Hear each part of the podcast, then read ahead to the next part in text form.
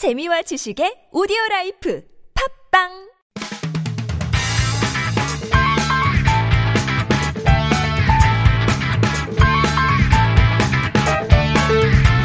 지난 한 주 미국 대선에 전 세계가 들썩였습니다. 개표 나흘 만에 바이든 승리로 결론은 났지만 미국 대선은 여전히 현재 진행형입니다. 트럼프 대통령이 잇따라 소송에 나서면서 바이든 당선인이 차기 미국 대통령으로 최종 확정되기까지 아직 험난한 과정이 남아 있습니다. 그 어느 때보다 뜨겁고 복잡했던 미국 대선, 이를 적극적으로 보도했던 우리 언론의 모습도 한번 되짚어 볼 필요가 있겠습니다. 정상근 미디어 전문 기자와 이모저모 살펴보겠습니다. 안녕하세요. 네, 안녕하십니까? 예. 미국 대선이 거의 2주 정도 미국뿐만 아니라 우리나라에서도 네네. 주요 이슈를 거의 다 잡아먹은 분위기입니다. 물론 이제 미국 같은 경우는 개표에도 오래 시간이 걸리고 네. 어 결과가 확정이 됐는데 그게 마무리되려면 결국 낙선한 사람이 승복을 해야 되는데 그게 안 되고 있잖아요. 그렇습니다. 네. 어. 근데 이제 평소에 일반 국제 뉴스는 사실 가십성으로 많이 다뤘는데 국내 언론들이 이 뉴스는 그래도 좀 진지하고 적극적으로 보도했던 것 같아요. 네. 어, 전체적으로 어땠습니까? 음, 근데 다만 이 미국 대선 전에 좀 여러 가지 좀 미국 상황에 대한 보도는 기본적인 이제 뭐 보도 같은 거는 많지는 않았던 것 같고 이제 미국 예. 대선이 시작이 되면서 보도량이 갑자기 급증하는 모양새를 띠기 시작하는데 뭐 이른바 이제 장사가 될 때 몰려드는 우리 언론의 특성이 좀 잘 드러났던 예. 또한 단면이 있었던 것 같습니다. 그러니까 이 물이 들어와야 노를 젓는 건데 예. 근데 문제는 이 독자들 입장에서는 이 물이 어디서부터 흘러왔는지 음. 또 이 물이 또 어떤 성격을 가지고 있는지도 궁금하지 않겠습니까? 예. 근데 이 그 부분에 대한 뭐 충분한 충족은 못 시킨 좀 그런 모양새고 네. 어 그냥 당장 발생하는 일들 중심으로 어 계속 이제 그 중계식 보도나 경마식 보도가 좀 이어졌던 것 같고요. 어 그리고 또 하나는 이 전문성 부족 이라는 우리 언론의 특징도 하나 좀 잘 드러난 것 같다라는 네. 생각도 드는 게 뭐 주요 언론이 뭐 워싱턴에 특파원을 보내고 있지만 이 대체로 보도는 그냥 외신을 인용하는 수준에 좀 그쳐왔던 것 같습니다. 그건 이제 일반적인 현상인데 그게 이번 미국 대선이라고 예외는 아니었다. 네네. 그죠? 뭐 특별 취재팀을 보내거나 그런 것도 아니니까. 뭐 사실 뭐 코로나19 상황 때문인 것도 있겠지만, 그렇죠. 네네. 근데 예전에도 그렇습니다. 네. 별로 그러지는 않았습니다, 사실. 특파원들이 알아서 하는 거고. 근데 이번에 보니까 사람들이 미국 대선 보도가 많이 쏟아지긴 했지만 이게 우리나라 사람들이 보기에는 도저히 이해를 못 하는 거예요. 왜 미국에서 이런 일이 벌어지는 건지. 네. 그죠? 사전에 말씀하신 것처럼 사전에 전후 맥락을 잘 보도했으면 그나마 이해가 될 텐데 어, 갑자기 대선 개표가 진행되는데 뭐 승부가 결정된 것 같은데도 소송으로 간다 그러고 이런 뉴스가 쏟아지는데 그걸 이제 항상 뉴스를 봐왔던 사람들은 아니니까 또 봤다 하더라도 잘 이해가 안 되는 것 같습니다. 맞습니다. 예. 근데 특별히 이제 이 개표 과정에 대한 보도가 아무래도 가장 분량도 많았을 거고요. 네네. 근데 그때 기준을 한번 이야기해 보죠. 미국 현지 언론의 보도들은 어땠습니까? 저도 뭐 몇 번 보긴 했습니다만 대단히 좀 차분하고 신중을 기했던 것 같거든요. 네. 뭐 어느 때보다 이 현지 언론은 좀 신중한 태도가 아니었나라는 생각이 드는 게 쉽게 예측을 하진 않았어요. 그러니까 예. 뭐 어떤 주의 판세가 좀 그 뒤집기 어려울 정도로 그냥 아예 예. 확정이다라고 했을 때 그 주에서 뭐 몇 명의 선거인단을 뭐 무슨 후보가 어떤 후보가 확정을 지었다 좀 이런 수준의 좀 보도가 이어졌었거든요. 그래서 이 경합주에서는 뭐 어디서 어떤 표가 지금 남았다 뭐 이런 소식들을 전하긴 했지만 뭐 딱히 누가 우세한다 뭐 아, 누가 이길 것이다 이런 예측을 쉽게 하지 않았고 뭐 트럼프 대통령의 가능성이 없다 이렇게 단언하지도 않은 상태였던 것 같습니다. 예. 이게 트럼프 대통령이 그 이른바 이제 경합주에서 좀 앞서가기 시작했을 때 그 우리나라 언론에서는 좀 굉장히 좀 소란스러웠거든요. 어, 마치 이제 트럼프 대통령이 어, 예상을 깨고 지금 선전을 하고 있다라거나. 그게 불과 한나절도 안 간 건데요. 사실은. 네네. 불과 한 달도 안, 예. 안 건데, 뭐, 그랬던 거와 달리 이 미국 언론에서는 좀 들어오는 속보 전달에 좀 충실했던 보도였던 것 같고, 어, 개표 방송도 어느 때보다 좀 신중하게 진행이 되지 않았나, 이렇게 생각이 듭니다. 예, 사실 제가 좀 미국 언론들의 보도 양태, 특히 이제 CNN이나 이런데 24시간 뉴스 채널들을 보면 처음에 이 경합주에서 어, 트럼프 대통령이 앞서는 걸로 나왔을 때 네. 개표 상황에서만 봤을 때 그때는 이제 우편 투표가 개표되기 전이었죠.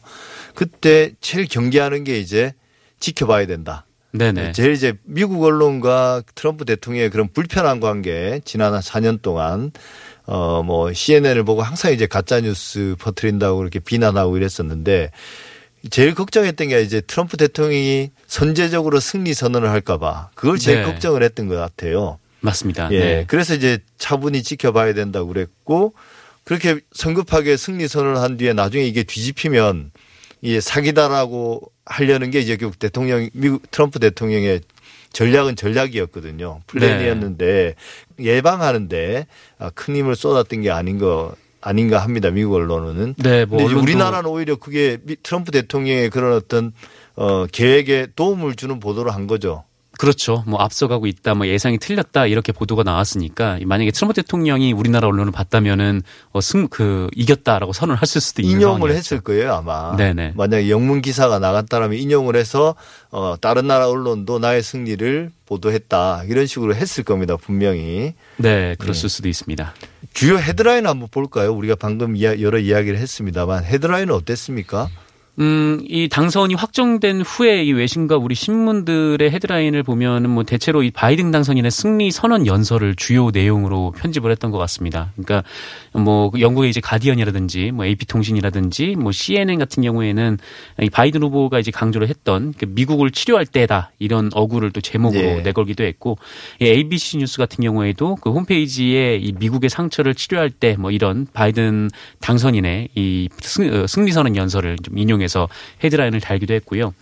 이 뉴욕 타임즈 같은 경우에는 이 바이든이 트럼프를 크게 이겼다라는 그냥 사실관계 전달을 했었고 또 이 MSNBC 같은 경우에도 어, 크게 이기고 백악관을 얻어냈다라는 헤드라인을 쓰기도 했습니다. 네, 그렇게 해서 결국 이제 트럼프 대통령의 승복을 받아내야 되는 거죠. 미국 언론의 입장에서 이제 선거 결과 거의 나왔으니까. 네네. 근데 여전히 안 하고 있는 건 맞지 않습니까? 네, 여전히 안 하고 이게 있습니다. 이제 얼마를 끌지는 잘 모르겠습니다만 한 가지 또 이제 인상적이었던 게 트럼프 대통령이 어 실제로 승리 선언을 했어요. 네, 그래서 기자회견에서 막 그런 이야기를 하려고 하고 승리 선언을 한 뒤에 미국 언론이 그걸 받아주지 않으니까 네, 기자회견을 열어서 이제 역전이 당하던 시점에는 선거 사기라고 막 주장을 했었거든요. 맞습니다.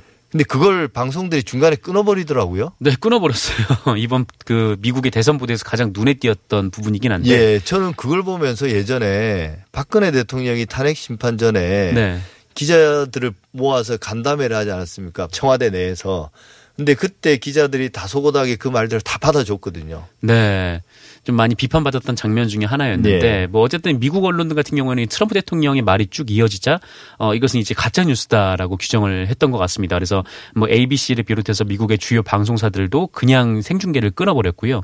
뭐 CNN도 그렇고 뭐 심지어 이제 그 트럼프 대통령과 좀 밀접한 관계를 맺었던 폭스 뉴스 같은 경우에도 어 대통령의 연설을 끝까지 생중계는 했는데 그 이후에 아 이것은 뭐 거짓 주장이다 라고 CNN이 얘기를 한다던가 이 폭스뉴스 같은 경우도 어 어떤 증거도 없이 저렇게 이제 선거 부정과 관련된 얘기를 한다 좀 이렇게 지적을 하기도 했습니다. 예. 그게 이제 그냥 대통령이 일방적인 주장을 했다고 끄는 게 아니라 그 발언의 위험성들을 미국 언론이 아마 잘 알고 있었기 때문이 아닐까. 네네. 이게 그대로 나가면 결국은 어, 트럼프를 지지하는 그 핵심 지지층들이 어떤 반응을 보일까. 네. 그걸 제일 걱정했던 것 같아요. 이 미국은 뭐 CNN도 그렇고 이 방송사들을 봤을 때 가장 우려했던 부분이 이른바 이제 실제 폭력적인 충돌 사태를 예. 가장 우려했던 것 같아요. 그래서 좀 어느 때보다 신중한 보도를 했던 것도 그것과 무관하지 않았던 것 같습니다. 예. 우리가 앞서도 이야기했지만 우리 언론의 분위기는 조금 다르긴 달랐고요.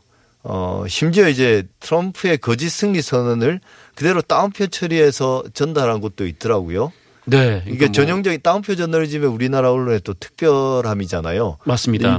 뭐 그랬던 것 같은데요. 그 우리나라에서 만약에 이제 CNN처럼 뭐 그 연설이 끝나고 뭐 어떤 이것이 이제 가짜 뉴스다라고 판별을 한다든지 아니면은 뭐 생방송 중에 연설을 끊는다든지 좀 이런 일이 일어나기가 어려운 구조인 게 우리나라는 이런 좀 인용식 그 보도가 굉장히 일상화돼 있고 어, 굉장히 좀 광범위하게 나와 있어요. 그렇죠. 뭐 심지어 물론 이제 팩트 체크를 이후에 한 것도 있었지만 이 정강원 목사 같은 경우에도 발언을 그대로 소개를 해준 언론 보도가 굉장히 좀 많았었거든요. 예. 또 이런 거에 굉장히 좀 익숙한데 어, 게다가 여기에 또 이제 이른바 이제 경마식 보도 그러니까 포털에 누가 먼저 거느냐 뭐 누가 먼저 빠르게 이 상황을 중계하느냐 여기에만 좀 매몰되다 네. 보니까 이 트럼프 대통령의 뭐 승리 선언을 그냥 여과 없이 받아서 보도를 한 곳도 굉장히 좀 많았고 또 바이든 후보가 뭐 역전을 했을 때 뭐 그것도 뭐 확정된 일처럼 뭐 물론 이후에 좀 많이 대세가 좀 기울긴 했지만은 그때 예. 당시에 이제 바로 바로 계속 섣부른 보도라고 할까요? 좀 이런 식의 보도가 좀 많이 나왔던 것 같습니다. 예. 그리고 이제 워낙 논란거리가 많긴 했습니다만 트럼프 대통령의 어떤 사생활이라든지 그러니까 네. 이제 뭐 이- 이혼을 할 거라는 등 음. 뭐 이런 이야기까지 또 크게 보도가 되더라고요. 네. 근데 뭐 결국은 그 얘기도 좀 가능성이 없는 것으로 밝혀졌죠. 이 멜라니아 여자가 결국 트럼프 대통령의 어 뜻을 이제 지지하는 좀 네. 그런 식의 트위터를 보냄으로써 뭐 이런 얘기들이 좀 일축되긴 했는데 예, 어쨌든 이 멜라니아 여사와 뭐 트럼프 대통령이 이혼 관계다, 이혼 위기다 좀 이런 식의 좀 앞서간 보도들이 좀 몇 가지 좀 있었고 그 뭐 앞서가든 뒤서가든 이게 뭐 그렇게 지금 국면에서 중요한 뉴스인가 싶습니다. 네 네. 어쨌든 뭐 그런 상황이죠. 그리고 뭐 일부 뭐 매체에서는 이제 트럼프 대통령이 이제 골프를 치러 갔다 뭐 이런 부분까지 어 좀 뭐랄까요. 하여튼 인신공격성 보도가 아니냐 좀 이렇게 지적한 것도 있지만 근데 저는 사실 뭐 골프를 치러 갔다라는 거는 뭐 충분히 보도할 수 있는 내용이라고 생각을 하고 있습니다. 트럼프 대통령이 제기한 어떤 부정선거 논란이 아마 당분간 계속될 것 같은데요. 이 틈을 타 가지고 허위 정보를 또 퍼나르는 유튜버들도 있더라고요. 우리나라 유튜버입니다. 미국 네네. 유튜버들 어떤지 모르겠는데 팩트 체크도 안 된 허위 정보들을 막 퍼날라서 이분들은 우리나라도 부정선거를 했다고 주장하지 않습니까? 뭐 실제로 이걸 목적이- 연결을 예, 시키더라고요. 맞습니다. 이제 목적이 이제 미국 대선이 아니라 좀 한국 총선이 부정이었다 이 얘기를 하고 싶어서 그 얘기를 좀 꺼낸 것 같다라는 생각이 드는 게. 이 특히 이 가로세로 연구소가 몇 차례 좀 논란이 된 바 있습니다만 여기서 예. 또 어, 출연자가 한 명 나와서 이 미국 대선 부정 선거 가능성을 주장을 하면서 이 한국 상황과 비슷하다 이렇게 주장을 했습니다. 어, 그런데 이 사람이 그러니까 이 출연자가 이 미국 대선의 부정 선거 가능성을 주장했던 근거들이 이미 미국 언론에 의해서 팩트 체크가 된 부분이었거든요. 그래서 예. 좀 일방적인 주장을 하면서 어 마치 이제 그 한국에서도 부정 선거가 있었다라는 것처럼 이렇게 좀 몰고 가는 측면이 있었고 어그이 때 문에 이제 댓글에서도 이 부정 선거가 한국과 판박이 아니냐 좀 이런 어 그런 댓글들도 좀 달린 상황이었습니다. 그러니까 묘한 어떤 국제적 연대라고 해야 될까요? 네. 그런 게 형성되는 느낌. 특히 이제 민경욱 전 의원이 어 미국 가서 워싱턴에서 또 한국 부정 선거를 폭로하는 그런 어떤 피켓팅 1인 시위도 계속 했었고 그동안 네, 이런 맞습니다. 것들이 막 연결돼 가지고 오히려 미국의 대통령 선거와 관련된 논란이 우리나라의 역으로 수입돼서 또 이제 논란이 만들어지는 것 같아요. 네, 이 민경욱 의원은 뭐 본인과 트럼프 대통령이 연대를 해서 이제 그 민트 연대 이렇게 주장을 하고 있던데, 네. 별로 이렇게 받아주는 언론은 없는 것 같습니다. 어쨌든 이 모든 것들이 다 확증 편향의 문제가 아닌가 싶은데요. 자기가 믿고 싶은 사실만 믿고 나머지는 다 거짓으로 몰아가고 이런 것들이 얼마나 위험한지 특히나 총기 소유가 합법화된 미국에서는 어느 정도 사회에 위협이 되고 기초를 흔들어 놓을 수 있는지 그걸 또 사람들이 두려워하는지 이걸 우리가 이번 미국 대선을 통해서 잘 알게 된 게 아닌가 싶습니다. 네. 지금까지 정상근 기자와 함께했습니다. 오늘 말씀 감사합니다. 고맙습니다. TBS 캠페인